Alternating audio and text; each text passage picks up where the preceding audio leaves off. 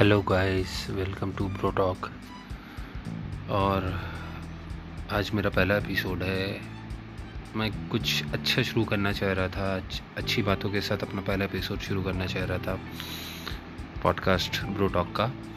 But unfortunately हाल ही में मेरे साथ कुछ ऐसा हुआ जो अच्छा नहीं था। And I just wanted to discuss it with you guys so मैं शुरू करना चाहूँगा ये बात, ये किस्सा अपने एक दोस्त के साथ, जिसकी हाल में ही शादी हुई थी। शादी में हम बाहर गए।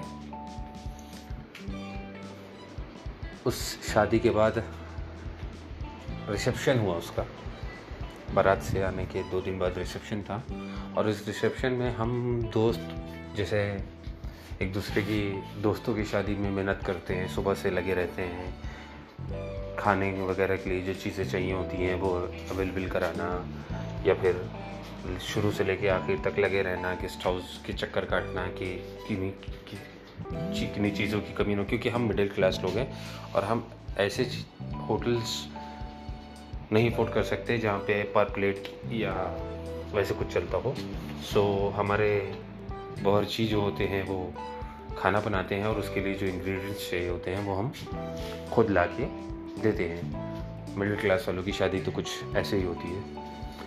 बट बुरा कब लगता है कि जब आप दोस्त हो और एक दोस्त आपको दूसरे दोस्त से नीचे रखे।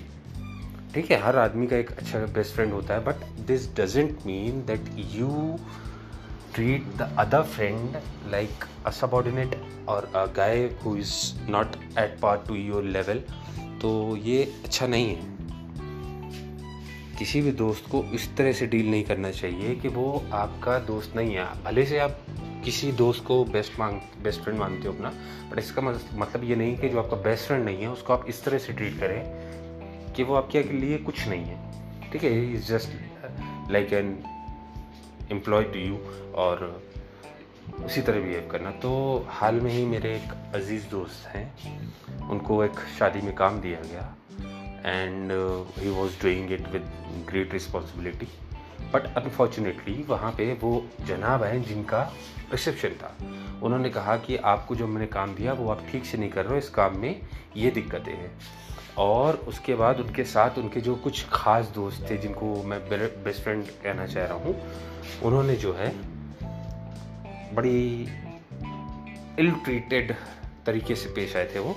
तो this is not good in my sense okay फिर उसके बाद जब शाम में अनफॉर्चुनेटली उस शादी में मैं भी इनवाइटेड था और वो मेरे भी दोस्त थे, मगर उन्होंने जिस दोस्त के साथ गलत किया, वो मेरा बेस्ट फ्रेंड था।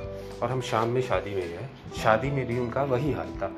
वो अपने वो चार बेस्ट फ्रेंड्स तीन चार बेस्ट फ्रेंड्स थे, उनके साथ रहना और हमको इस तरह से ट्रीट करना, जैसे कि हम बस उनकी शादी में आए हैं तो हमें काम ही करना है।